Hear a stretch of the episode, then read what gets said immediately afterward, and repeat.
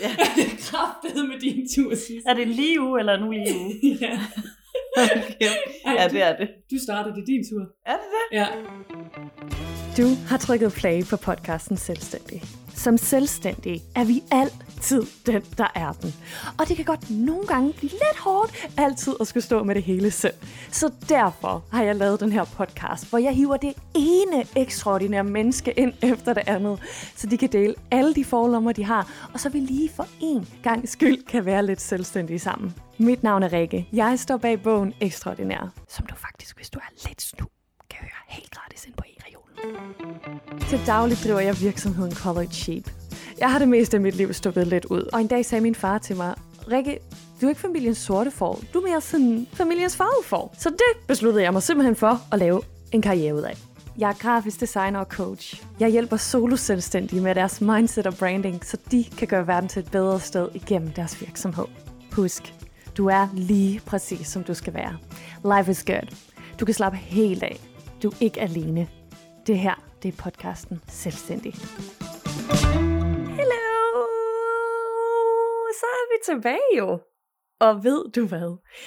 Hvis du er en OG selvstændig listener, så har du allerede set på titlen, at du er blevet meget glad og sådan noget. Og nu kan vi lige sætte os og være lidt nostalgiske, og alt er dejligt. Vi har nemlig skønneste Sisse med. Og hvis du ikke ved, hvem Sisse er, hvis du er kommet til, efter at jeg er blevet så, efter jeg er begyndt at write solo på den her podcast, så kan jeg fortælle dig, at Sisse er hende, som det var, at jeg startede podcasten med. Og prøv lige at høre her. Vi har alle savnet Sisse. Det var så hyggeligt at optage med hende igen, og jeg kunne også godt mærke, da det var, vi sad der med mikrofonerne og sådan, åh, vi kom bare direkte tilbage i det gamle spor. Det var magisk. Jeg nåede det virkelig. Og apropos dagens emne, getting straight to the point, så er det lige præcis det, vi skal tale om i dag. I dag handler nemlig rigtig meget om kommunikation. Og øh, jeg kunne simpelthen ikke få mig selv til at kalde den den om kommunikation, fordi jeg ved, at den vil jeg aldrig nogensinde i hele mit liv klikke på. det lyder simpelthen for corporate til mit hoved. Så derfor har jeg simpelthen valgt den her titel i stedet for. Og det var faktisk Sisses idé med det her emne, og jeg vil bare lige sige, at øh, Artøs, det er et meget vigtigt emne. Det her med at kommunikere straight to the point, er noget, som jeg faktisk ikke er sådan skidegod til. Og derfor var det virkelig fedt at have den her snak med Sisse, fordi at det er nemlig dybere end, og du ved, altså det er jo både selvfølgelig øh, kommunikere din virksomhed, og øh, det du gerne vil, og dem du sælger til, og hvad du sælger, og alt det der. Men det er også lige så meget i dit privatliv. Øh, det her det er min grænse, det her det er det, jeg føler, det er det her, jeg har brug for. Det er sådan her landet ligger. Alt det der. Og jo skarpere vi bliver i vores kommunikation, jo nemmere bliver det også for omverdenen at handle efter det. Og jo stærkere bliver vores relationer også, fordi at vi får mere ærlige relationer.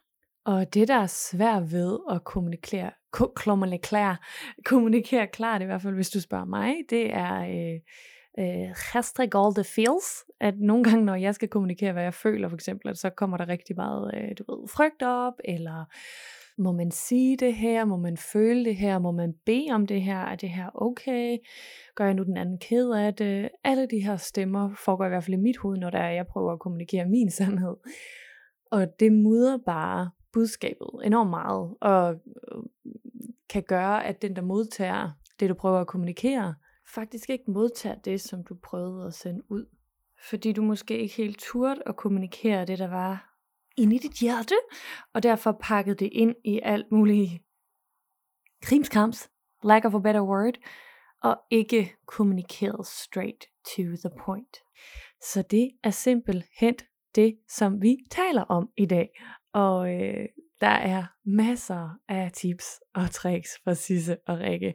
Og så er der masser af skøre stemmer og sjov sjov og ja ja. Og jeg nød i hvert fald sindssygt meget at optage det. Så ja, så er der altså bare ikke andet tilbage end at, uh, you know, get straight to it. Så Enjoy. Velkommen til podcasten Selvstændig. Hold kæft, det er længes. Undskyld, nu bandede jeg. Okay. Hej, Rikke. Hej Sisse! Hej, nå. Okay. Velkommen, eller goddag. Ej, hvor er det spændende. Jeg, det føles som, jeg har fået en kjole på, og jeg ikke har haft på i lang tid. Kan du lide den? Ja. Altså, du ser, du ser fræk ud i den. Så er det sagt. Tak skal du have. Tak skal du have. Ej, dejligt.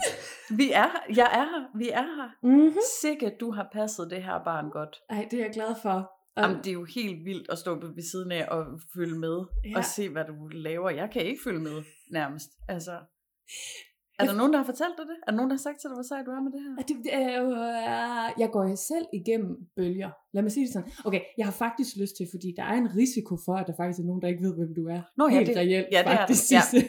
Så Okay. må vi hellere. Ja. Øh, jeg introducerer lige Sisse. ja, til dig, som der har lyttet med fra starten. The OG's. Du kan bare læne dig tilbage og tænke, det ved jeg sgu da godt. Sisse og jeg start, altså det var også to, der startede podcasten. Det er på grund af Sisse, og, og mig selvfølgelig også, at selvstændig eksisterer. Jeg ved et milliarder procent, at jeg ikke havde startet den, hvis Sisse ikke havde været med fra starten. Så, øhm, så ja, Sisse er min makker. Hun, Ja. er, hun, er, hun er co-parent. ja. Ja. Så, øh, og, øhm, og, og nu, Sisse, hun er jo ude i den store verden hele tiden, og øh, seneste nyt, flyttet til Bornholm. Ja. Bum. Øhm, så, og i dag er hun i Aarhus. Ja. Og så hævde hun fat i mig og sagde, Hallo Rikke, kan du huske dengang, hvor vi optog noget og sådan noget? Kunne du tænke dig det igen? Og så sagde jeg bare ja. Ja. Og nu er vi her. Ja. Ja. Og det er, jo, det er jo et år siden. Altså, det er jo et år siden, vi gik i gang. Ikke? Jo. Lidt Ja, mere end et år det er siden. rigtigt, altså ja. fordi sidste sommer, den var jo, den, der stod jo selvstændig plastret ud over den. Altså vi, vi, det var fotoshoots, det var pressemeddelelser, det var hele, det var de store tanker omkring podcasten, det var øh, teste det hele af, prøve at lave de første episoder, få god feedback. Altså, åh, det var så fedt jo. Altså, Sidste sommer var insane. Ja, og der, var- det var der, hvor du havde studie henne i Grønnegade, eller hvad den var. Hvor, altså det, det, ja, ja, det var bare, det var fedt. Ja. Og nu har du, så har jeg jo lavet alt muligt, og udland, og blablabla, som mit liv jo er. Det, har, det må vi ligesom konstatere. Øhm, og nu, ja, det har været fedt at være på sidelinjen og se alt det nice, du har gjort med den her podcast, mm. og som fungerer, altså som jo bare er fedt. Tak. Det var sødt sagt. Altså, jeg kan også lige starte med at lige øh, endnu mere, vi sidder jo hjemme ved Søde Sande, Ja, det som, gør vi. som er din næste venne. Ja, Noget. Ja. Ja.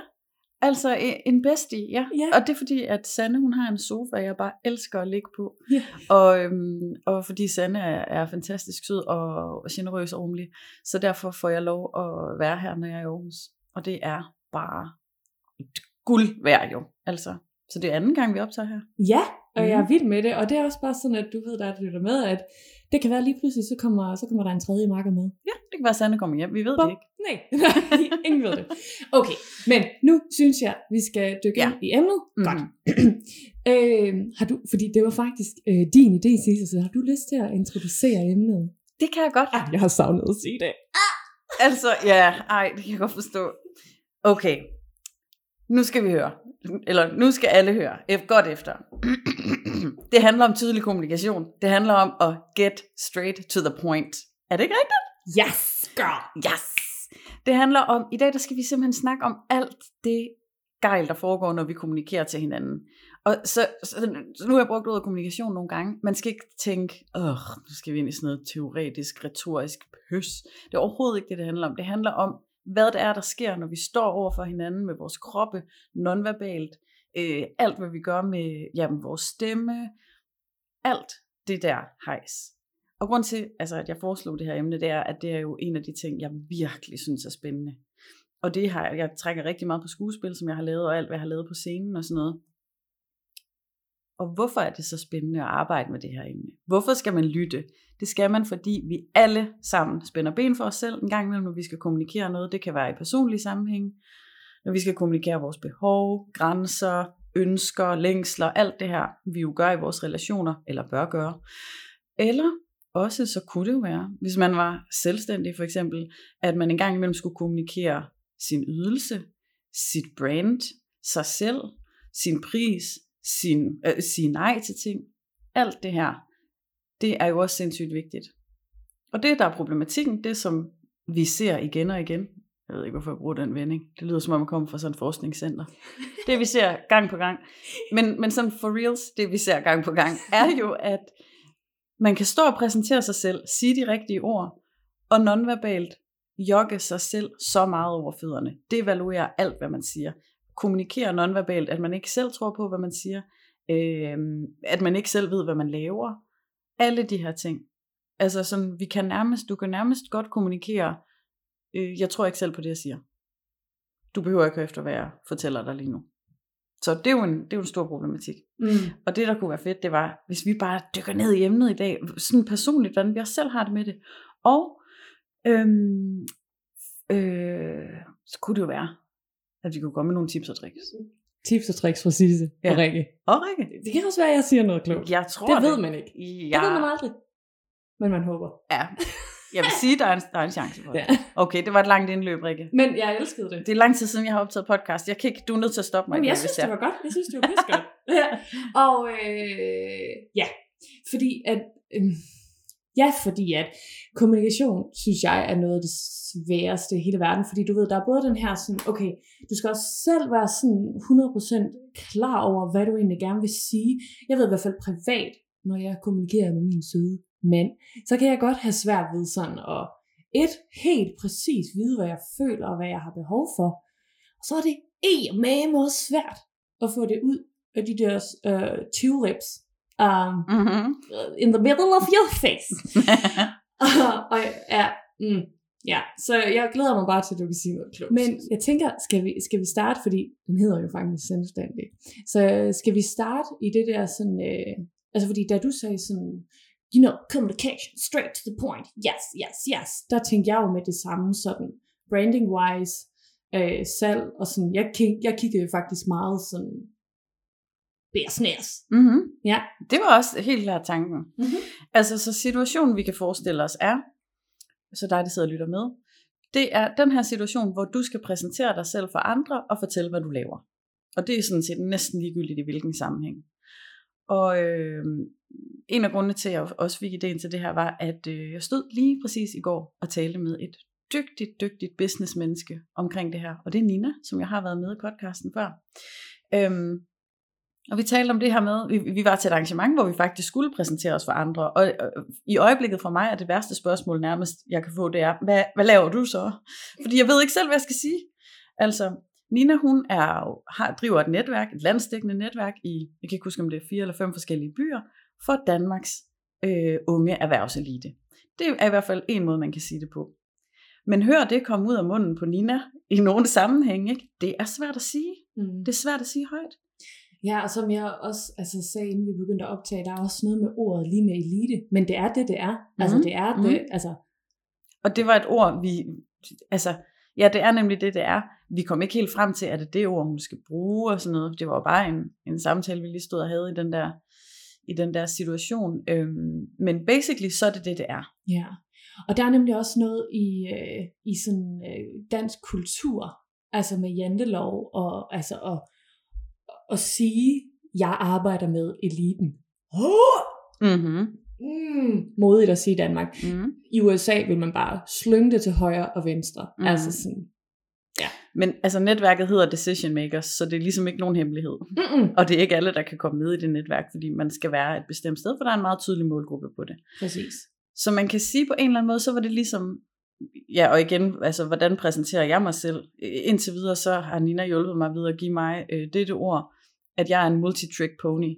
Og hvis du har nogle henvendelser til mig, og du tror, du kan bruge mig til noget, så skriv til min e-mail, så finder vi ud af, om jeg må kan moderere din workshop, øh, være med i din podcast, coache dig, blad, alt muligt, hvad det nu kunne være. Det, det er så tydeligt. Det er så meget straight to the point, jeg er Mm. lige nu. Super konkret. Men det er jo sådan lidt sjovt, fordi at jeg, øh, jeg er ret klar i min sådan forretnings Mm. øh, branding, altså hvad jeg laver. Mm. Og det er Mhm. fordi, jeg har to kasser, mm-hmm. mm. som alle kender, som alle øh, sådan, har accepteret af en, af en ting. Altså mm. grafisk designer, ja, det ved det vi. vi godt være. Præcis. Coach, det har vi også hørt. Vi kan have en holdning til coach. Mm. den har jeg, altså jeg, når, da jeg var på, øh, på coachuddannelsen, der kunne jeg mærke, at der var rigtig mange, der havde modstand på at kalde sig selv coach, og så hvor jeg tænkte, hvad? Hvorfor? Men det kan jeg relatere rigtig Ja, meget til. Det- Jeg vil jo, en af, mine, en af de ting, jeg rigtig gerne vil have som en stor del af min forretning, er at få lov at coache. Og det, men den, den kan vi tage senere, hvis vi har tid. Ikke? Altså alt det, der ligger i det der med, tør jeg at, at sige det højt om mig selv. Ved du hvad, faktisk er det måske et ret godt eksempel. Det er nemlig det, fordi at, at det som jeg, fordi der hvor jeg har svært ved at kommunikere, det er privat. Og mm. det er fordi det er noget ømt, det er fordi jeg ikke selv helt er sikker på, som jeg sagde før, altså mine, mine følelser, ej, jeg, jeg kender næsten altid mine følelser, men i hvert fald mine behov. Altså sådan, jeg, det der du siger nu, sådan multi-drink pony, I don't know, Mm. at, at det der, hvor jeg sådan står privat, jeg er sådan, har jeg brug for det, eller det, eller hvordan eller fordi at det der, eller sådan. Det er fordi, jeg ikke selv helt har fundet ud af det endnu. Og jeg, det, jeg synes, der er uhyggeligt, det er at stå ved mine behov. Yes. Altså, og det er derfor, jeg sådan siger, at jeg har også lyst til at kalde mig coach, men tør jeg sige det om mig selv? Mm. Altså sådan, at, at det er jo det, eller det er i hvert fald det, mm, det, er- det er tit grund til, at jeg ikke kommunikerer klart. Det er fordi, jeg ikke tør yes. at stå ved det, jeg egentlig godt ved, der sker inde i mit hoved. Ja tak. Og det er jo derfor, det er lidt spændende. Ja tak. Ja, Så vi kan faktisk, der er to ting her, vi kan slå fast, tror jeg. Den ene ting er det, du siger, det her det handler om mod og sårbarhed. Mm-hmm. Så kan vi jo Mhm. dykke ned i, kan vide, hvorfor det monstro gør det. Ja. Og den anden ting er det der med, okay, først og fremmest at have en tydelighed omkring, hvad er det, jeg vil sige. Ikke nødvendigvis ordene. Altså så det her med Danmarks øh, unge erhvervselite. Det er ligesom sådan, så har vi etableret, vi ved selv, hvad det er. Hvad for nogle, hvordan vi så lige, altså hvad vi lige kalder det, decision makers, eller hvad det er. Det er jo så næste skridt, men hvis ikke man i første omgang kan sige, jeg er coach, jeg har et netværk for Danmarks unge erhvervselite, så kommer du ikke videre. Mm-mm. Og det er jo det sårbare, forestiller jeg mig, ligger i, hvad tænker andre om det? Mm. Hvordan dømmer de mig? Ba, ba, ba, ba, ba. Kan jeg, har it. jeg selv, jamen, altså, har jeg selv accepteret det? Now you said it. Har jeg Mm. selv accepteret det?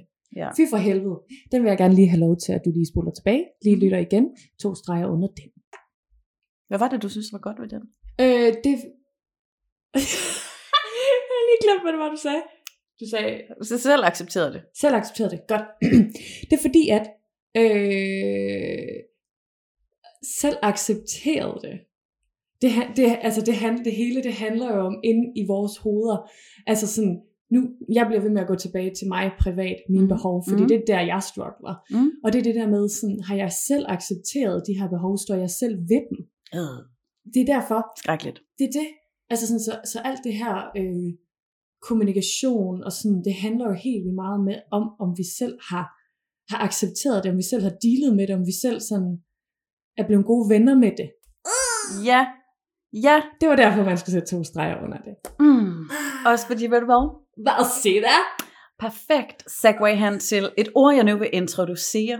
Er du klar til ordbutikken, som forklaringen med Sisse? Det kan godt være, at den lige Det skal var- brainstorm igen. Wow, den, vi skal, den træner vi. Ja, det jeg. Men ordbutikken, du er sundt og skide godt. Sørme godt. Okay, nu kommer det.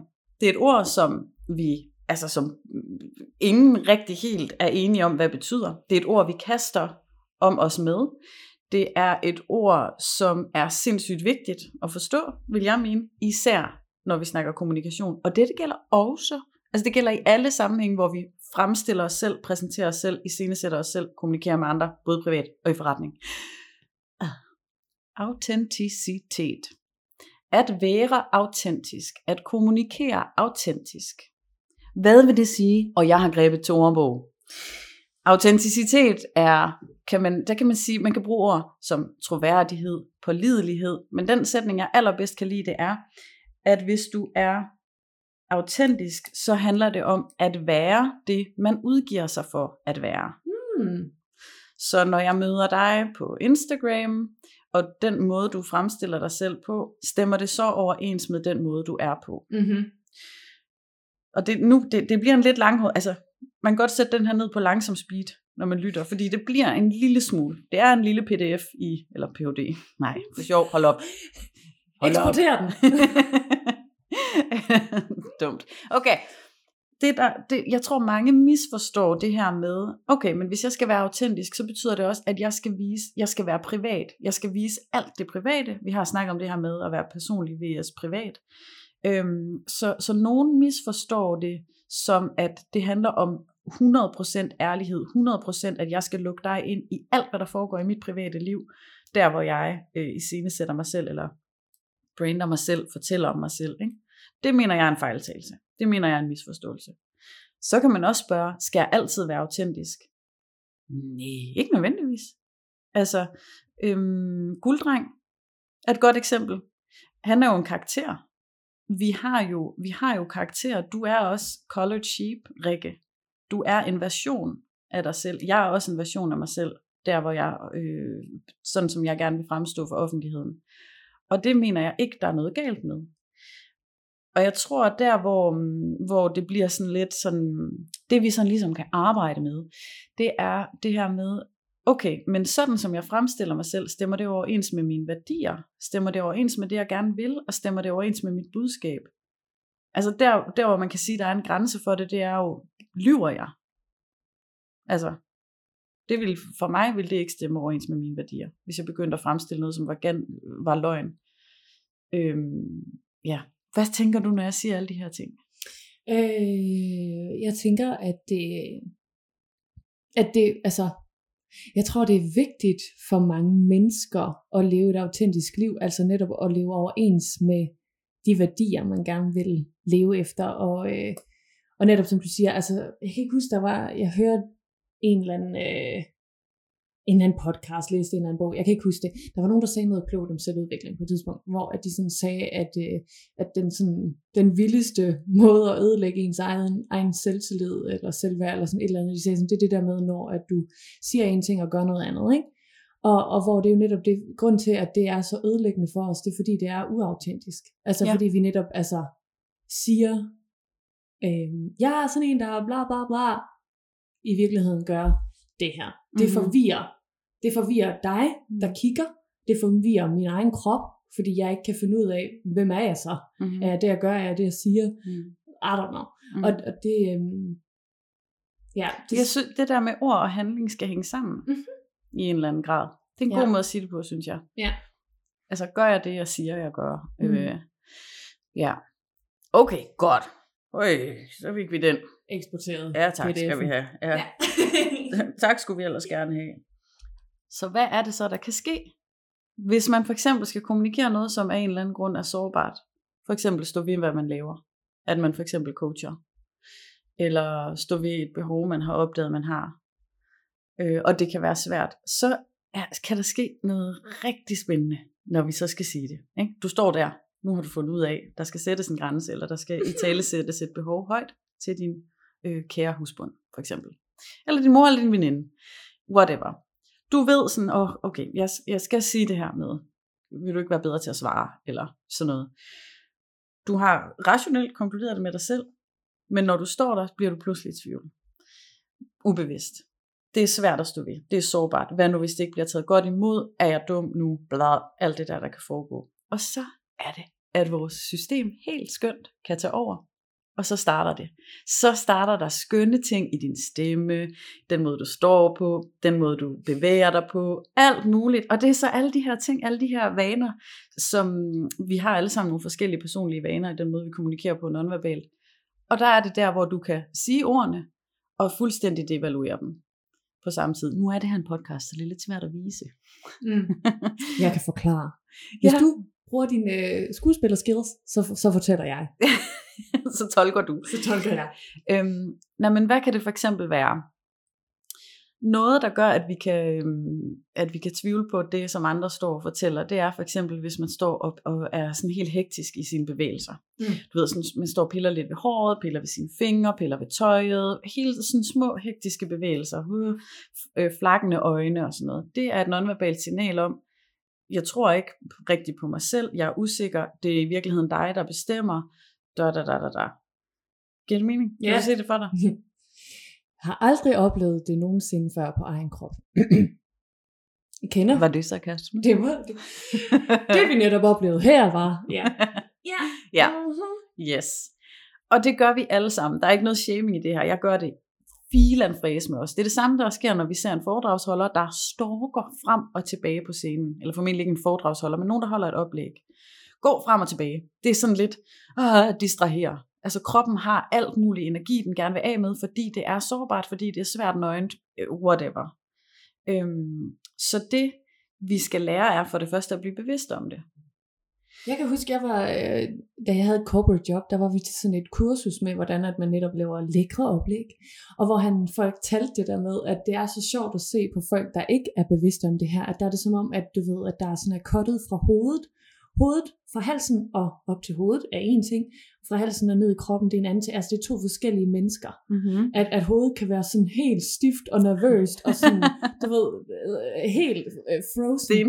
Ja, og kroppen kan sådan netop, altså sådan, øh, lige præcis gå frem og tilbage, har sådan et, øh, et trin fra side til side, hænderne, de sådan, det var også det, altså, det er i hvert fald der, hvor, hvor at, at det er det jeg første, jeg ser, at hvis der er nogen, der er nervøse, altså, du kan altid se på deres hænder, om de er nervøse eller ej, fordi så piller de ved deres ring, eller, Mm. altså sådan, at det, er- det er så sjovt så nogle gange, og, og det der er, det er, at vi ikke opdager det, vi mærker det ikke, når vi Mm. står foran øh, den store forsamling og skal holde en tale, fordi der er lukket fra vores hals, Mm. mm. altså sådan, der er sådan, kroppen er en ting, og hovedet er noget andet, så altså sådan, kroppen har sit eget liv, og du ved det ikke, Mm-mm. medmindre du er opmærksom på det. Så hvis man sidder derude og lytter lige nu, og lige tænker tilbage til sidste gang, man skulle udtrykke et eller andet, enten forretningsmæssigt eller måske privat, og tænker over det der med, okay, hvad, hvad gør jeg egentlig med mine arme? Eller sådan, står jeg og fifler, står jeg og hænger i hoften for eksempel, mm. eller altså prøv at begynde at blive bevidst om det, og det der måske vil ske, det er, at så næsten, nu leger vi, at du har fundet en bevidsthed omkring, hvad er mine personlige øh, dårlige, eller ikke dårlige vaner, men mine personlige vaner. Øhm, så næste gang man skal øh, præsentere, så, kan, så bliver det nærmest endnu sværere. Mm. Altså, fordi så, så står du pludselig der og har en bevidsthed om sådan, åh, jeg skal ikke vifte med armene så meget. Mm. Øhm, og, og så kan man sige, det er bare mere for at sige sådan, den her, når, når vi øver os i det her, så er der sådan, der kan godt føles lidt som om, der er et setback, når først du bliver overbevidst om dine egne vaner, ikke? Altså, jeg ved, at jeg bruger mine arme lige til den gode side. Når jeg skal, når jeg skal forklare ting, og jeg, bliver, og jeg kan mærke, faktisk nu bare da jeg taler om det, så kan jeg få den der følelse i kroppen, nervesystemet, der sætter i gang. Ikke? For det er bare det, det er, så vi skal lige være tilgivende over for os selv. Uh, men jeg kan mærke sådan, åh, det, det er en masse energi, der gerne vil ud af, gennem mine arme nærmest, og så vil jeg bruge dem til at fortælle om, og så sidder jeg og vifter med dem, fordi det bliver et skønt lille skjold, som jeg kan gemme mig selv bagved. Ikke? Jeg distraherer jo dig, hvis jeg sidder og vifter med mine arme, så kigger du jo på dem. Så, så passer jeg lidt på mig selv imens. Så det der sådan er, hvis man skal komme til sådan nummer et tip til, hvad gør man så? Du, du, du. Tak skal du have.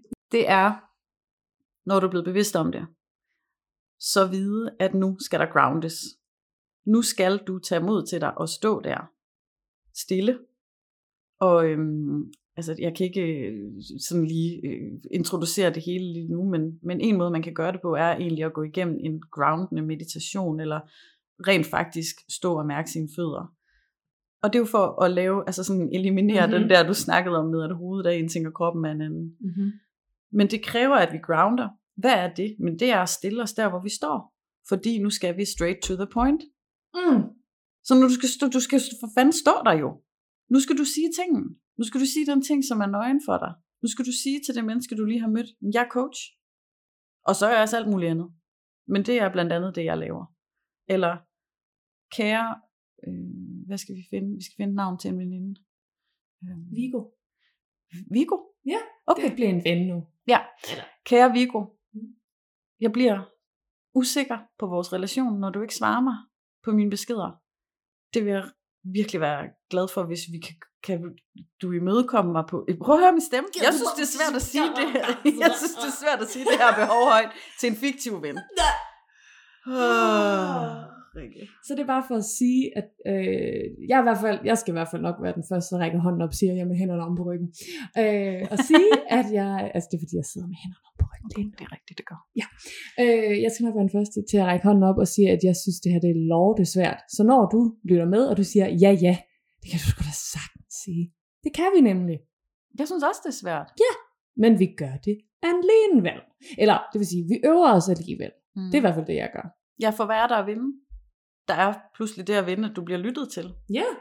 i højere grad. Og Mhm. det er, der er ikke noget mere forfriskende, end at stå foran et menneske, som mener, hvad det siger, og viser mig, at det er rigtigt. Det er jo, jeg synes, det er vildt inspirerende. Det kan også være mega intimiderende. Det, er jo så, det kan jo så være den anden, det kan komme over i den anden, øh, ikke det der med nogen, der kommer bulrende ind og nærmest råber deres budskab. Det er jo- kan lige så meget være et udtryk for usikkerhed. Det Ja. ved vi. Ja. Arrogance kan være generthed osv. Øhm, ja, det jeg synes, der er meget at vinde ved det. Også fordi det er et arbejde med sig selv jo.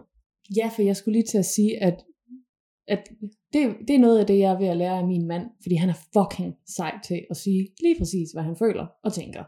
Prøv lige at beskrive, hvordan han ser ud, hvad han gør, når han fortæller, når han siger de her ting. Hvis du sådan lige ser det for, Ja. for dig. Jamen, det kan jeg sagtens. Ja. Han, han står nemlig lige præcis, du ved, øh, lige meget væk på, fordi du sagde også det der med at hænge i hoften, Mm. mm. lige meget væk på hver, på hver fod.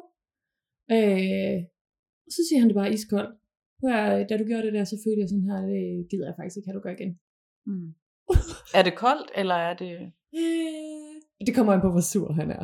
Oh, Hvis han er sur, så kan det godt... Ja. Men, øh, og det er jo fair nok, fordi Mm. vi mennesker, vi har følelser. Øh, men han, han får det sgu sagt. Han får sin pointe across. Mm. Across. Øh, og jeg er ikke i tvivl om, hvad han mener, hvad han vil have, hvad han ikke vil have. Og Dejligt. Jeg er jo begyndt at invitere ham, fordi jeg synes, jeg synes, det er noget af det sejeste i hele verden, at kunne stå ved sig selv på den måde. Og hver gang jeg har gjort det, hver gang at det lykkes for mig, så er jeg lige blevet 10 cm højere. Hvis man har mødt mig i virkeligheden, tænker man, hold da op Rikke, så er du godt nok blevet rigtig høj på det sidste. Ja, nej, men øh, det, er, det er virkelig fedt for selvtilliden, synes mm. jeg. Altså det er sådan, jeg altid sådan tænker, når jeg har gjort det, så tænker jeg sådan, who that bitch? I'm that bitch. Altså, det er jo du står jo ved dig selv. Du tager yes. jo dig selv seriøst. Yes. Du bakker dig selv op, i stedet for at underminere. Altså, Mhm. det, er jo, det er jo så godt. Ja, dygtig. Men det er nemlig det, at, at du ved, at der, der er så meget at vinde, der er sådan helt konkret business-wise. Dine kunder ved sgu, hvad du sælger, hvad de kan få. Og hvad de ikke kan få. Det hun sagde. Sådan. Ja, jeg taber lige mit tøj. lidt Ja. så. Øh, og i dit privatliv, at, at, øh, at folk ved det samme, og, og at du står ved dig selv, og du har... Øh, altså, det, det er virkelig et godt værktøj til at bygge dit eget selvværd. Skal vi kalde det Mhm. selvværd? Er det, Det det selvværd eller selvtillid? Det ved man ikke. Det kan også være, at det er lidt i midten. Jeg synes, der er noget af det der med at begynde at være, altså, være oprigtig og tage sig selv alvorligt. Mm. Og det er både over for andre mennesker, men det er også over for sig selv. Mm. Altså, øh, det har været afgørende for min personlige udvikling, at ordet autenticitet blev præsenteret for mig for mange år siden, da jeg var meget, meget sygemeldt med stress. Vil du tage os igennem den rejse? Øh, ja, altså den er lidt lang jo. Kan vi få highlights? Okay. det, der gik op for mig, var, at det fik hjælp til at fatte. Det var, at øh, grunden til for det første, at jeg blev sygemeldt, det var ikke på grund af arbejdsbyrde, fordi jeg er god til at arbejde. Øh, det var følelsesmæssig stress. Så det var den her, det her spørgsmål om at rende rundt og opfylde alle andres behov, fordi det følte jeg, jeg skulle, bare fordi jeg kunne mærke, at andre havde behov, og tit var behovet, at de ville gerne være i selskab med mig, og det er jo dejligt, men altså, jeg havde ingen, overhovedet intet begreb om mine egne behov, mine egne lyster, hvad jeg gerne ville. Det blev man stresset af. Det gjorde jeg i hvert fald. Øhm, og så starter jeg behandling ved min, ved min fodheksedame, som jeg kalder hende. Hun er så vidunderlig. Og jeg har faktisk lige startet ved hende igen. Det er meget dejligt. Ja. Kinesisk medicin, zoneterapi, samtaleterapi og lige mm. lidt klaverjance indover, vil jeg sige. Øhm, Lækkerhed. Ja, I'm so great altså. Øhm, og hun, hun lærte mig bare det der med, du er nødt til at stå ved dig selv. Det, og det er jo, det er jo en, en, hvad er det vi kalder det, en klassiker. Øhm, sådan helt konkret, hun bruger sådan nogle billeder, som bare virker så godt for mig. Stå ved dig selv. Mm. Altså blive der, hvor du er. Hvis du forestiller dig det, hver eneste gang du går over til de andre, over i de andres behov, så forlader du dig selv. Det er et virkelig trist billede egentlig, synes jeg. Men rigtigt. Virkelig rigtigt. Og hvad, vil, hvad sker der, når du går over til de andre? Jamen, så, når du forlader dig selv, så er du jo ikke længere autentisk. Så udgiver du dig jo ikke længere for den, du altså, i virkeligheden er. Så det, jeg skulle lære, det var blive der og sige, nej, jeg kan ikke hænge ud med dig i eftermiddag. Altså, det var der, vi startede. Ikke? Det tror jeg også, vi snakkede om øh, i vores øh, afsnit om at sige nej. Øhm, så, så det var ordet autenticitet, jeg øh, sådan lærte at forstå der. Ikke? Jeg var nødt til at finde ud af, hvad skal jeg, hvad vil jeg? Er det Burger King, er det McDonald's? Allerede der, svært valg. Hvis man ikke kan svare på, hvad vil du helst, Burger King eller McDonald's, så skal du arbejde med at mærke efter, hvad du har lyst til. Hvis du altid siger, det vil jeg ikke, hvad synes du? Det gør jeg rigtig meget. Så skal du arbejde med at forstå selv, hvad er det, jeg gerne vil. Og så fucking sige det, for det er ikke autentisk, hvis ikke man gør det. Mm. Altså, vi, vi er jo inde i emner som pleasing og alt muligt her, ikke? Så det var egentlig der, autenticitet blev præsenteret for mig. Og det er derfor, det har været en kæmpe udvikling. Altså en kæmpe del af min, min egen udvikling. Og det er et gigatema stadigvæk her, 34.000 år senere. Stadigvæk. Altså, at jeg synes, det er svært at mærke, hvad jeg gerne vil. Svært at sige højt, hvad mit behov er. Svært at sætte grænsen. Det er meget nemmere for mig i forretningssammenhæng. I private relationer, det ved man også, hvis man har hørt vores episoder, meget sværere. Virkelig. Hvordan, hvordan øver du dig så? Hvordan øver du den muskel? Øhm, ja, det var en lille tankesang. Ej, jeg har savnet dem. Men jeg tror, okay, jeg øver mig sådan her. Husker mig selv på det. Husk nu, at hvordan det hænger sammen. Check. Check. Øhm, og så prøver jeg lige at tjekke, øh, sådan, øhm, minde mig selv om, at min krop også kommunikerer, min stemme mm. kommunikerer. Så alt det nonverbale, og der ved jeg for eksempel symmetri, altså hvis jeg gerne vil kommunikere noget, det er det du oplever, når the husband, han siger, han sætter en grænse over for dig, så siger du, han, han er rolig, og han er lige, lige væk på begge fødder. Så symmetri, hvis du gerne vil tages alvorligt. Prøv at begynde at kigge på kvinder og mænd øh, omkring jer, og læg mærke til, hvordan de står. Læg mærke til, øh, altså kvinder laver gerne S'et, ikke? Hovedet på skrå til den ene side, vip i hoften til den anden side. Signalerer, du behøver ikke rigtig tage det alvorligt, det jeg siger. Øh, når vi siger noget, som er sådan, jeg er helt sikkert, og ryster på hovedet samtidig. Mm. Hmm.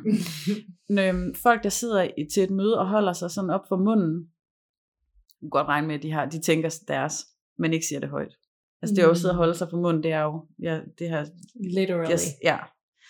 Øhm, alle mulige forskellige eksempler. Men symmetri, så når jeg skal sige noget, så hjælper jeg også mig selv ved at faktisk prøve at være rolig og sige det med en stemme, som er rigtig mm. og sårbar. Mm. Og så prøver jeg at lade være med at gøre det, som vi er rigtig gode til, som er bruge sarkasme til at devaluere det bagefter. Kender ikke. Nej. Det var And it just happened. Skøre stemmer. Grine, grine er det. Lave sådan et vift med hænderne. Ikke? Sådan det der med, at du slår lige pointen væk. Nej, det er også bare. Ja. Eller, Spøj til side. Ja, sådan Ja. noget. Snak ned, i, snak ned i bordet, i stedet for at, at sådan faktisk sige det højt fra. Altså, der er alle de her ting. Det er så spændende, synes jeg. Jeg ved ikke, har jeg svaret på spørgsmålet? Ja, altså? ja. Har jeg svaret på spørgsmålet nu, eller hvad? Det har du. Hvordan, okay, jeg stopper lige. Hvordan har du det i kroppen lige nu? Øh, jeg har det i kroppen sådan her, øh, at, eller, okay, det er faktisk løgn, fordi jeg er gået op i mit hoved. Lige nu er jeg oppe i mit hoved, og sådan tænker, ok, ok, ok. Altså, mm, hvad, hvad er det næste, vi skal sige? Ja, du, til- du til er sådan, hvor er vi nu? Hvad skal ja, vi- ja, præcis. Øhm, Hvordan føles det i kroppen? Jeg fortæller lige om lidt, hvordan jeg har det i min krop. okay. Øh, meget sådan let. Jeg har ikke en tyngde. Altså, jeg er sådan, øh, jeg er oppe, jeg er Mhm. oppe, jeg er oppe i hovedet. Mm. Op, op, op, op, op. Mm. Du kan ikke Øh, mærke dine fødder. Ja, lige præcis. Sådan noget der. Mm. Øhm, eller i hvert fald sådan spændt, ikke? Mm. Og det er så sjovt, fordi at, øh, altså, jeg ved ikke engang, om du har hørt den øh, lækre, meget ærlige intro, jeg lavede for nogle afsnit siden, men der snakker jeg jo netop om, at jeg har været igennem noget øh, stressfest. Stressfest er jo også en måde at devaluere. Men nogle gange skal vi have det ind med humor, måske. Altså, jeg, jeg er meget bevidst om, at, at jeg kører alt ind med humor, måske især til mig selv. Mm. Fordi at øh, jeg lagde mærke til, da jeg var enormt deprimeret, at jeg, jeg, jeg, jeg dyrkede det på en måde. Og, og det kunne jeg mærke gjorde, at jeg sådan ikke kom videre. Så Mm. derfor har jeg lagt mærke til, at det er et værktøj, der er godt til mig for at, at ikke at identificere mig med det. Altså sådan, når jeg siger en stressfest, i stedet for at sige, jeg var stresset. Mm. Altså når jeg siger, jeg var stresset, også, det kan jeg også, det har du også snakket om, det der med, at vi er ikke sure, vi føler os sure, Mm. altså sådan, vi er ikke Mm. følelsen, altså sådan, så det er en måde for mig, hvor jeg sådan kan, Du kan lige lave et space. ja, jeg er ikke, stresset, eller sådan, jeg, altså sådan, der var lige en stressfest, så du ved sådan, "Nå, men Mm. vi er videre fra den fest. Plus, at når jeg bruger ordet fest, så, så bliver det lidt sjovere. Mm. Altså sådan, at, altså fordi, helt ærligt ind i hjertet, jeg synes, at verden er et mærkeligt sted, og jeg synes, det er hårdt at være i live, helt ærligt. Det kender jeg godt. Ja. Så derfor har jeg brug for at, øh, at, at proppe humorstøv over alt, Mm. hvad jeg laver i mit liv, for ellers bliver det for trist for mig. Altså sådan, når, altså fordi jeg kan virkelig sådan, du ved, tænke krig, død, ødelæggelse, øh, øh, altså jeg kan virkelig gå ned ad den negative spiral, og det er jo også derfor, jeg har travlt med at, at hive i den anden retning. Øhm, anyway, det jeg faktisk gerne ville sige med det, det var, at øh, efter at jeg oplevede de her meget sådan fysiske reaktioner, så øh, bookede jeg tid ved min øh, kropsterapeut, og øh, er begyndt i terapi også. Ej, Og har fundet dejligt. en meget god terapeut. Hej, hun er dygtig. Nå. Øh, og, øh, og der er der nemlig også rigtig meget om det her med at komme over og tilbage i mig selv, sætte grænser, og sådan, at min, min kropsterapeut, hun lavede sådan en vilde øvelse med mig, hvor at hun, øh, hun sagde sådan, hun var nede ved mit ene ben, og havde lige sådan, hvis man har været til kropsterapi før, så ved man det, de sådan, de sådan ryster med en, eller sådan vipper med en, eller sådan, de gør, ja, det de er nuller. SDS. Ja, lige præcis. De nuller. Og øh, hun var nede ved mit ene ben, og så sagde hun, ved din næste udånding, så skubber du min hånd væk. Og, og, og, det var så sjovt, fordi mit hoved var sådan, "Hvad? Og så du ved, og så, så der gik her lang tid fra, at mit hoved sagde, når min dame sagde, at jeg skulle puste ud, og så skubbe hendes hånd væk. Der var så fucking langt derned. Jeg har aldrig nogensinde lavet en så dyb øh, udånding, fordi jeg sådan ligesom, eller nej, det skulle være være klar indånding. til, ja. Jeg, jeg var sådan, jeg tæller lige ned fra 10, fordi det var sådan, jeg skulle tage mod til mig for at gøre det. Og så skubber jeg, og så siger hun mere, og så skubber jeg mere, mere, mere, og du ved, og så til sidst så får jeg bare sådan, Åh! Og så, og så giver hun slip, og så fryser min krop bare. Så Ja. sådan, kan du mærke, at din krop lige nu er gået i freeze? I, i freeze? Det er lidt i dansk og engelsk. Og så var jeg sådan, ja. Og, så, og det er lige præcis sådan, jeg reagerer, når at jeg sådan skal sige fra, eller sådan, så du ved, det kan godt være, et tøver, her meget, gør det så endelig. Så når jeg har gjort det, så gør hele min krop sådan her, det må man ikke. Mm. Hvad sker der nu? Præcis. Stå helt stille. Ja. Så er der ikke nogen, der opdager det. Præcis. Spil død. Ja. Du er her ikke. Så ser de dig ikke. Ja. ja. Og, og det samme med, med nu min terapeut, at du ved, igen det her med sådan, at hun, altså lige nu arbejder vi meget på at komme over og tilbage i mig selv, for jeg er nemlig også nemt til at mærke andre, og, så, Mm. og så kan jeg, vi to, Sisse, vi er jo også, hvis man er lidt into human design, så vil man vide, eller det vil man ikke overhovedet vide, men det ved vi om os, at vi er projectors. Yes. Og øh, så ved man, hvis man er into human design, at vi er meget over i andre, og, og i hvert fald adapter energi enormt nemt. Mm. Og, og det, som min terapeut og jeg, vi sådan er kommet frem til, eller sådan en ting, som jeg gør, hver gang jeg opdager, at jeg er gået over i, i de mennesker, jeg har tæt på mig, for jeg gør det kun med mennesker, jeg har rigtig tæt på mig, mm. eller sådan, der løber jeg over i dem. Mm. Altså, så har jeg begyndt at spørge mig selv, hvad vil jeg gøre, hvis jeg var alene hjemme lige nu? Og så gør jeg det. Altså sådan noget, sidde med et Anders Sandblad? Eller? Jamen, Ja, det ved jeg ikke, om du vil. Men altså for eksempel, lige præcis som du sagde det der McDonald's eller Burger King. Hvis jeg var alene, så tog jeg jo et valg. Så havde jeg jo ikke siddet på motorvejen sådan, nej, men det ved jeg ikke. Men hvad synes du, Rikke? Det ved jeg heller ikke, på. Så havde jeg jo taget et valg. Ja. Så havde jeg gjort det. Mm. Så havde jeg jo fundet ud af det. Og det er nemlig rigtigt, altså sådan, så jeg synes, den virker tit, og det er bare så dejligt lavpraktisk, det der med sådan, hvad havde du gjort, hvis du var alene lige nu? Mm. Hvad vil du så helst? Det. Ja. Ej, hvor er det godt. Så den siger jeg altid lige til mig selv, og så kan jeg altid lige sådan, nå ja, jeg, der er kun mig. Så vil jeg gjort det der. Godt, Mm. men så må du jo gøre eller sige det. Mm-hmm. Ej, den skal jeg bruge. Ja. 100.000 milliarder procent. Uh, Det var mange. ja. Mm. Ej, tak for at dele alt det. Der er mange ting, som er spændende i det. For eksempel det der med at gå via kroppen. Mm-hmm. Altså når du fortæller det der med at skubbe benet væk, så er jeg sådan, ej, det kan man jo ikke.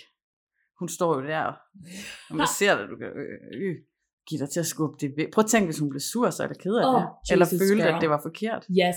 Også selvom hun har bedt dig om at gøre det. Ja. Altså, jeg kan sagtens sætte mig ind i den der kontrafølelse. Og så prøv at overveje al den visdom, der ligger i kroppen. Den Mm. fortæller dig det bare. Bups. Yep. Jeg ønsker det. Yeah. Og det er derfor, sorry, det er, der, det er derfor, Altså, det er derfor, jeg har det sådan her, kropsterapi. Ja tak. Ja. Vi gider det. Det er Mhm. dejligt. Der er så meget visdom i den krop. For der er også en risiko for, hvis du lytter til den her podcast, at du også har en tendens til at tænke lige den gode ende. Eller i hvert fald tænke forholdsvis meget. Det gør jeg i hvert fald. Jeg Nå. tænker fucking meget, og jeg har meget analyse. Og sådan noget. Det kan være, at så gjorde han det der, fordi det der, så gjorde hun det der, fordi blablabla. Mm. Prøver sådan øhm, at få kontrol og forstå verden. Ja.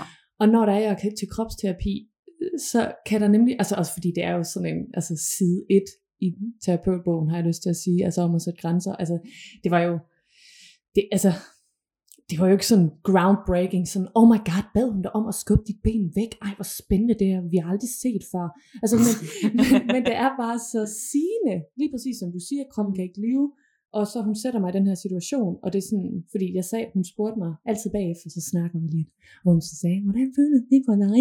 Mm. Og så sagde jeg, at det var sådan lidt sjovt, fordi at nu kan jeg jo netop mærke, at det ikke har noget at gøre med dem, jeg kommunikerer med. Altså sådan, fordi at det var netop ikke, du ved, jeg havde ikke sådan, som jeg sagde til hende, igen humor, at øh, jeg, sådan, jeg havde ikke tænkt over rigtig længe, at jeg egentlig ville skubbe dit ben væk, og det er ikke sådan noget, jeg har gået sådan, og det ikke har gået og ved, ulmet op i mig, og nu, nu gjorde jeg nu det jeg endelig. det. Nej. Altså sådan, og hun havde literally bedt mig om det, så det var sådan, det var så dejligt at se sådan, det er situationen, det er det at gøre det. Det er handler over i dig. det er det. Ja. Og det var bare så dejligt sådan konkret og en til en. Ja, jeg var bare sådan, det var, og det var derfor, øh, ikke klichéer, klassikere, alt det der, altså sådan det her, det var sådan en, hvor jeg sådan tænkte, det kunne jeg jo godt have sagt mig selv, men det blev bare så dejligt konkret, og jeg mærkede det i min krop, Mm. og kørte hele mønstret inde i min krop, Mm. mm. som jeg opdagede sådan, gud, der var det. Det stod Mm. bare sådan sort på hvidt. Mm. Ja. Amen, altså, så spændende. Jeg sidder og tænker på det der med, at øhm, jeg kan faktisk ikke lige fortælle dig, hvorfor jeg sidder og tænker på det, men når man begynder at kommunikere mere autentisk, måske gør du det allerede, dig der sidder og lytter med derude, så er det jo bare lækkert. Men det der sker, det er, at folk reagerer også på det. Mm. Du begynder at kræve noget af andre. Du begynder at være nødt til at kræve af andre, at de selv tager ansvar. Altså, en, en virkelig, et tema, jeg synes bliver ved med at dukke op i mine relationer, det er for eksempel at bede om hjælp, og turde stole på, at når jeg beder om hjælp, så vil den anden gerne give mig den hjælp. Og, og det er jo, øh, altså sådan, hvorfor er det et, et eksempel i forhold til autentisk kommunikation? Det, vil, det, det tænker jeg, det er, fordi at det kræver, at jeg står ved mig selv. Jeg har brug for hjælp, øhm, og nu, nu spørger jeg om det. Ikke? Øhm, ej, det, nu bliver det kringlet, så bliver jeg helt, nu bliver jeg helt usikker, fordi jeg selv synes, det er et kringlet eksempel. Nå. Jeg kan også vente den om at sige, at i vores relation, så prøver jeg at blive ved med at vise dig, at når du beder om hjælp, så får du det. Men du er selv nødt til også at bede om det. Jeg vil gerne spørge nogle gange, hvis jeg kommer i tanke om det, hvis jeg husker det, jeg har min opmærksomhed der. Men ellers så, det der gør, at jeg er rigtig glad for relationen, det er, at turde læne mig ind i og stole på, at du stoler på mig.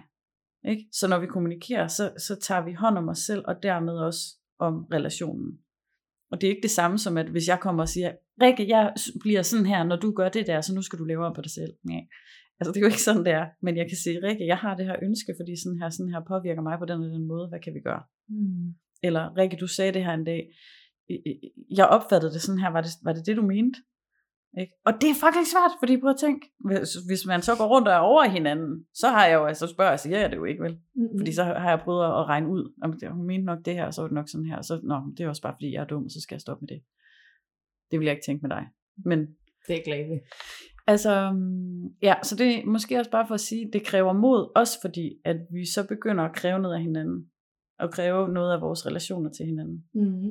og kræve, at, at folk også selv kan sige fra. Mm.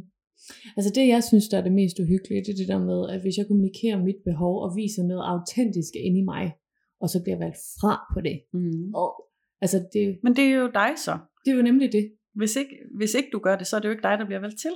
Nej, men, men, men, men det, Forstår du? jeg forstår. Men det er jo rigtig ubehageligt at blive valgt fra, når man viste, hvem man selv var. Giver det mening? Fordi hvis du, hvis Ja. du vælger mig fra på noget, der egentlig ikke var mig, så er jeg sådan, Nå, jamen, du kan, altså, you don't know me, bitch. Altså sådan, Det er sgu da det, der er det mest uhyggelige i verden. Jeg tror, det er det, det er vi lige så bange for som at dø. jamen det er det. Lige Altså, præcis. Men, men, skal, men vi, kan vi tænke den ud? Altså sådan, Altså, Hvis du, hvis du bliver valgt fra, så bliver du ikke valgt til. Og hvis du ikke bliver valgt til for det, du er, mm. så, altså, så skal du jo ikke vælge... Altså, Jeg har hørt nogen engang sige noget med, øh, vil du øh, hellere vælges til på noget, du ikke er, end vælges fra på noget, du er. Giver det Mm. mening? ja, ja. Ja, og der ved man. Nu laver den lige bred. Du mander den. Jeg mander den lige. Mm. Mander mig op. Ah. Der tænker jeg da i hvert fald, at de fleste vil sige, men altså, det er jo, altså, at blive valgt til på noget, man ikke er. Det kan godt være, at det er rart lige nu, men det bliver enormt belastende senere. For så er det nemlig, man skal arbejde. Så Ja. skal man arbejde for at være alle de roller, man har givet sig til at være. Oh. Tema for mig. Oh. Øhm, så, så, så har du altså noget at se til. Mm-hmm. Det, Ja. ja. det er vanskeligt, det. ja. Altså, ja. Åh, men jeg synes, vi er kommet... Jeg har lyst til, at vi lige pløffer tilbage lidt. Pløf tilbage. Altså, fordi nu har vi været ude i det store dejlige. Og nu skal vi tilbage til det dejlige konkrete også. Mm. Øhm, så jeg spurgte dig før, hvordan har du det i kroppen? Nå ja. Og det, øh, du har svaret lidt, Ja. så nu øh, snakker jeg. Øhm, vi lige snakke om mig? øhm. Det skal vi være søde at gøre. Øhm, Godt. Grunden til, at jeg spurgte dig om det, og bad dig øh, fortælle om det, det er jo fordi, at det der skift med lige at tjekke ind med os selv i vores krop, når vi kommunikerer, når vi er i situationer generelt i vores liv, er en rigtig god ting at gøre. Og det fungerer bare, det dutter, og det er super duper vigtigt. Så hvis jeg skal fortælle dig, hvordan jeg har det i min krop nu, så er det rimelig standard for, hvordan øh, min krop føles i sådan nogle situationer her, hvor jeg skal præstere. Det er, at jeg kan næsten ikke mærke mine fødder. Øhm, og jeg sidder sådan lidt med skuldrene op under øh, ørerne, og trækker vejret sådan godt højt op i brystkassen, og i øvrigt så taler vi to også ret hurtigt, i hvert fald da vi startede podcasten, så snakker vi rimelig hurtigt, mam, mam, mam. Kan man lige spole tilbage og høre. Ja. Og det er jo også fordi, at nu skal vi i gang, ikke? og så er det også spændende med det her afsnit. Hold da op, og kan jeg vide, om det bliver godt, bla bla bla bla. ikke? altså, så løb, ram, vi render lidt fra det. Så det jeg ville gøre nu, hvis jeg nu, øh, lad os nu sige, jeg sad og optog en podcast, og gerne ville øh, brænde igennem i det, jeg siger. Det er Så- helt hypotetisk. Ja, det er bare et tænkt eksempel. så det jeg ville gøre nu var, nu er jeg blevet bevidst om det, og kan mærke det. Og så ved jeg, at nu skal jeg tænke ned. Mhm. Jeg skal ned og grounde. Og jeg vil for eksempel lige starte med at sætte begge mine fødder i jorden. Og så nu kræver jeg ikke af mig selv, at jeg skal mærke dem så tydeligt, for jeg ved, det tager noget tid for mig at komme derned. Men jeg kan i det mindste mærke min egen vægt ned på stolen. Ikke? Og begynder at prøve at trække vejret sådan lidt dybere. Og øhm, det her, det er garanteret noget, som alle, rigtig mange af jer, som sidder og lytter med, er stødt på det her før. Altså er blevet guidet igennem en meditation, eller er blevet guidet til at grounde. Men det, det, altså sådan, det er aldrig dårligt at gøre. Så man kan måske også høre det på min stemme, den er sådan lidt tydeligere, og jeg tør at tale lidt langsommere nu, fordi jeg sidder jo her og skal sige nogle vigtige ting. Der er nogle ting, som jeg tror på virkelig altså kan, kan bringe noget godt med sig, hvis man kan inkorporere det i sit liv og bliver bevidst om det. Det ved jeg fra mig selv, det ved jeg fra, når jeg har coachet folk, performance-trænet dem, og jeg ved, hvor hurtigt det rykker. Okay, så pointen var, at jeg har noget, et vigtigt budskab, jeg gerne vil igennem med. Men bare det at tale lidt langsommere og holde nogle pauser, det synes jeg også kræver mod. Måske Mm. er det også kedeligt at lytte til, når jeg nu taler lidt langsommere. Men ikke desto mindre, så tror jeg, at folk lytter mere efter nu. Måske. Ja, jeg har også taget et andet kursus. Ja, jeg flasher med øh, i public speaking, og hvor der det, det, det, øh, det, som gør, at folk de lytter, det er også til temposkifte. Så der er ikke noget i vejen med at tale hurtigere, og så komme ned i den der, okay, og nu kommer der en vigtig pointe. Mm. Altså sådan, at man kan, man Rytme, kan bruge det musikalitet. Ja. ja. Øh, og, og jeg ved, at jeg helt naturligt er jeg oppe i den der performer. Mm. Den, den har jeg down to a T. Du kan vække mig. Så skal jeg nok danse og løfte på hatten og sådan noget. Mm. Det, som jeg skal øve mig i, det er netop også, øh, hvis du har set mig lave et oplæg, så får jeg altid røde kinder. Mm. Og, øh, og hvor jeg sådan spurgte ham der coachen, så var jeg sådan, jeg har egentlig fået styr på min krop, øh, sådan teoretisk, ved at vide, øh, når jeg, ikke, når jeg kan mærke mine hænder, de dapper rundt, så ved jeg, så skal jeg placere dem her. Der, øh, for eksempel i, i lommerne med tommeltotten opad, det plejer jeg at gøre. Mm. Godt Øh, træk. Ja, eller, eller have dem sådan foran, du ved det der med fingerspidserne, der lige dutter på hinanden. Mm. Øhm, så jeg ved sådan konkret, hvad jeg skal gøre med min krop for at skjule for andre mennesker, at jeg er nervøs. Mm. But, but my skin and my face never last. Hvad sagde han til det? Så sagde han, Det er simpelthen fordi, at du ikke trækker vejret. Din krop tror, at, det, altså, at vi, er, vi er i en farlig situation lige nu, fordi du trækker vejret på den måde, du gør. Så, så den får ikke nok ilt, så den musser op. Mm. Og, og det er jo nemlig lige præcis det der, at, at jeg, jeg, har, jeg har rigeligt af pjav, pjav, pjav, underholdning, så jeg øver mig sindssygt meget i træk vejret ned i maven, og også at lade min stemme komme ned, fordi det er mere sådan, det er mere autentisk at tale, altså sådan, når din, når din stemme er afslappet, eller sådan, mm. det er også rart at høre på. Og jeg kan faktisk, når jeg går ned, når jeg, når jeg scroller ned i mit Instagram feed, så kan jeg høre, at min stemme har ændret sig. Og det Ej, er, det er interessant. Så, Ja, det er rigtigt. Har du lagt mærke til det? Ja. Grineren. Jeg, det var fordi, jeg lige kom forbi et af, en af de første reels, jeg så med dig, som jeg har gemt, som fordi der var, du faktisk lærte mig noget, der var lidt vigtigt, jeg godt gad lære. Faktisk. Faktisk. Nej, men det var det, jeg synes var så fedt med dine reels, da jeg stødte på dig. Ikke? Jeg lærte noget. Det var Mm. vigtigt. Det Mm. gjorde mine reels bedre. Eller mine... Stop. Ja, okay. Der lagde jeg mærke til, at din stemme var anderledes. Er det ikke sjovt? Mm. Ja. Men du er jo også, et, hvis vi sammenligner, hvor var du der, og hvor er du nu? Mm-hmm. Altså, Ja, ja, ja. Det, det er så spændende. Ja. Der er en anden ting, jeg vil tilføje til det der med at få røde kinder og sådan noget. Sig det. Der er nogle af os, som har, altså hvor blodkarrene ligger meget tæt Mm. på vores, øh, på vores hud. Så der kan man, altså hvis man hurtigt rødmer og sådan Mm. noget, det er garanteret, der er garanteret en masse psykologiske forklaringer på det. Men jeg har læst, jeg ved ikke lige hvor, vel altså. Men det er jeg ligeglad med. Det er ligeglad med. Det har det hjalp mig. At når vi rødmer, og når vi, altså sådan, når vores kroppe viser det her sårbare sted, vi i virkeligheden står, så kalder det faktisk på empati hos vores modtager. Altså, så det er sådan en evolutions... Øh, prøv, bare at gå med mig i den her teori. Vi leger bare den rigtige, vi ved det ikke. Men evolutionspsykologisk, så når man rødmer, så er det fordi, man ligesom viser underdanighed til ens modtager, og sådan her, don't kill me, please. Oh, I only do want peaceful things. Ikke? Altså, så, så der sker sådan en eller anden udveksling mellem os rent biologisk, det synes jeg er cute. Det er så cute. Jeg, rødmer, jeg, kan, jeg kan nok godt nærmest få mig selv til at rødme, bare ved at tale om det lige nu. Me too, girl. Jeg kan Mhm. også gøre det på kommando. Ja, Uh, gad. så irriterende. Ja. Fordi det er nemlig det, at du ved, jeg har sådan endelig sådan fået styr på, at jeg kan, jeg kan bede min krop om at, at skjule, at den er nervøs. Mhm. Og jeg har også, du ved, jeg har også lært, at sådan, okay Rikke, tænk ned, tænk ned i stemmen, mm. tænk afslap af i din hals. Så jeg har sådan lært alle de der sådan praktiske, teoretiske ting, Mm. men jeg, jeg, kan, jeg kan jo ikke styre min hud. Nej. Altså sådan fucking irriterende. Men, det, men når man begynder at arbejde med kroppen, sådan som du gør, så hjælper du dig selv. Mm. Altså det, det der med at være rolig, tage de rolige bevægelser, øhm, tage bevægelser, det gør man jo ikke, men begynd at, at bruge kroppen og for at hjælpe nervesystemet nedad. Det er altså sådan, det akkumulerer mere ro også. Og så er der bare en virkelig, altså, det er en virkelig gave i at lære at forstå, hvorfor det her sker, og at det er nervesystem. Øhm, og at når man står foran mange mennesker, så, så er nervesystemet sådan, det, jeg tror ikke, øh, Sis, jeg, jeg, tror ikke, vi skal gøre det. Jeg tror, vi skal hoppe af scenen en gang, fordi øh, det sidder en masse rovdyr og kigger på dig. Mm-hmm. Du er bare frokost. Ja.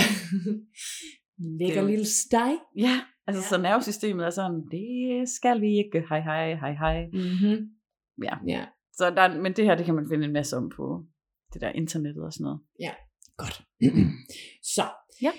vi skal, øh, du ved, straight to the point.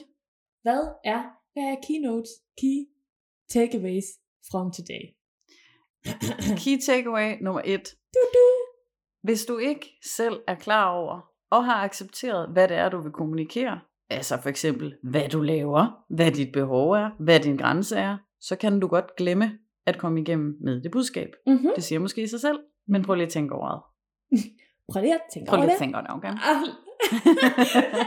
Check your lipstick before you come for me. Ej! Wow! Ja. Jeg ved ikke engang, det lød sejt. Det er, en, det er en drag queen, der siger det. Check your lipstick before you, you come for me. Wow. Altså, jeg ville da sige, at jeg blive bange, hvis der var nogen, der sagde det og mente det til mig. Ja. Nå, godt. Den, det var nummer et. Start der. Mm-hmm. Og det er faktisk allerede et helt kapitel i sig selv. Så Ja. det er helt okay, at du lige sidder og kigger lidt og nuller lidt i den. Det skal jeg i hvert fald. Ja, Okay, næste, så vil jeg sige grounding. Ha' nu din krop med dig som din ven, og Mhm. mm-hmm. få, få lige lidt vægt ned på poterne. Og, og altså, vejrtrækning, ro, i alle situationer, hvor du skal kommunikere noget. Fordi dig og dig, I er blevet enige nu, mm-hmm. om at det er det, I føler, det I har Mhm. behov for, det I tænker, det I laver, Mm-hmm. det I kan skabe værdi.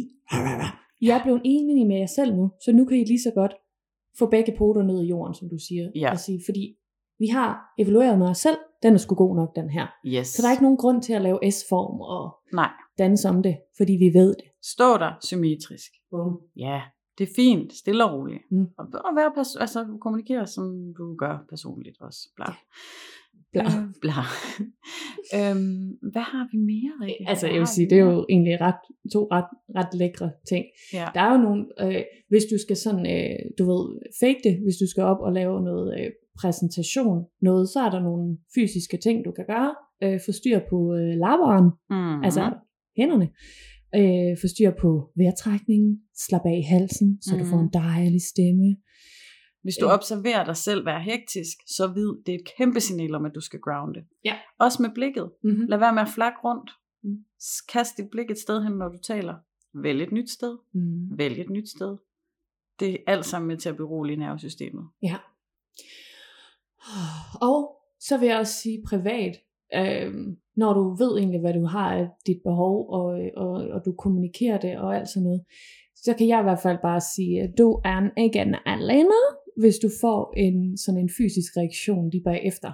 Den der med, med frys, øh, hvis du får den ligesom mig, øh, så hjælper det mig enormt meget at komme tilbage ned i min krop. Min, min øh, kropsterapeut, hun var sådan, når du så har ligesom afleveret øh, den lille sætning af behov og ting og sager, du føler og tænker, og du kan mærke, at din krop reagerer, så, øh, så sagde hun sådan, fordi din krop har lyst til at gå i angst, din, din krop Mm. har lyst til at gøre dig lille, så lige meget, altså sådan, hvis du, hvis du ligger i sengen, så, så altså, du, skal, du skal gøre alt hvad, alt, hvad din krop beder dig om at gøre, der skal du gøre det modsatte. Altså din angst siger, lav mig mindre, øh, øh, så det vil sige, Krumler sammen. ja. ja, lave dig større. Og det, hun sagde sådan, og det kan bare være en arm, at du bare lige tager hånden lidt ud.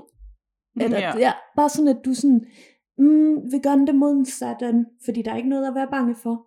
Og også det der med, at, at når din krop går i angst, begynder at trække vejret øh, hurtigere og højere oppe i din krop, så netop det der med, træk langsommere, træk vejret ned i maven. Mm. Altså sådan, så det var for at sige, at, at det kan godt være, at du blev enig med dig selv om, hvad vi føler og tænker og har behov for, og du har stået og været modig og taget kappen på, Mm. lavet superhelte pose inden, yeah. og faktisk sagt det symmetrisk. ja. Og så når du har netop øh, i gåsøjne skubbet, skubbet hånden væk fra benet, at du så får en fysisk reaktion, det er bare en helt ondt kage.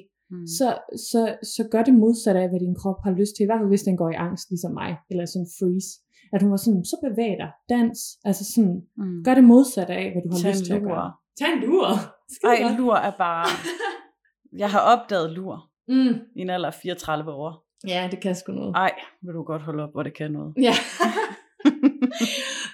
ja. så det var simpelthen bare det. Jeg synes, vi fik præsenteret, eller jeg fik præsenteret lidt noget med, at det her også var noget med, hvordan man fremstår på sociale medier og alt Uh. sådan noget. Og det har vi ikke været så meget omkring, fordi nu handlede det om nonverbal kommunikation. Men jeg tror bare lige, hvis man skal binde en lille fløjse på den, ikke? Så, øhm, så det, man kan tage med ind, det er altså hele bevidstheden om, hvad er det egentlig, jeg står for? Og viser jeg det? Og er det, er det det, jeg vil vise nu? Det er det der med det private og det personlige. Altså, der er ikke nogen, der har krav på, hvad der sker privat for dig. Du må godt, som, som jeg ser det, så må du også godt øh, køre din, din power business og alt det her, selvom du, hvad kan man sige, bag kulissen synes det er rigtig svært og super stresset. Det, det, er ikke, det er ikke sådan, du skal ikke altid sige præcis, hvordan du har det. Det kan du vælge at gøre, hvis det er en del af, altså hvis det er sådan dine værdier er, og det du gerne vil. Men, men sådan, jeg tror, jeg vil prøve at advokere lidt for, at man må gerne skelne mellem det personlige og private, men når du, øh, altså når du kommunikerer, så måske prøve at stræbe efter en eller anden grad af autenticitet i overensstemmelse med dine værdier og ønsker og strategi, måske også. Mm. Jeg, jeg, jeg, jeg jeg, altså jeg lige- roder lidt rundt. Ej, der gjorde jeg det. Ja.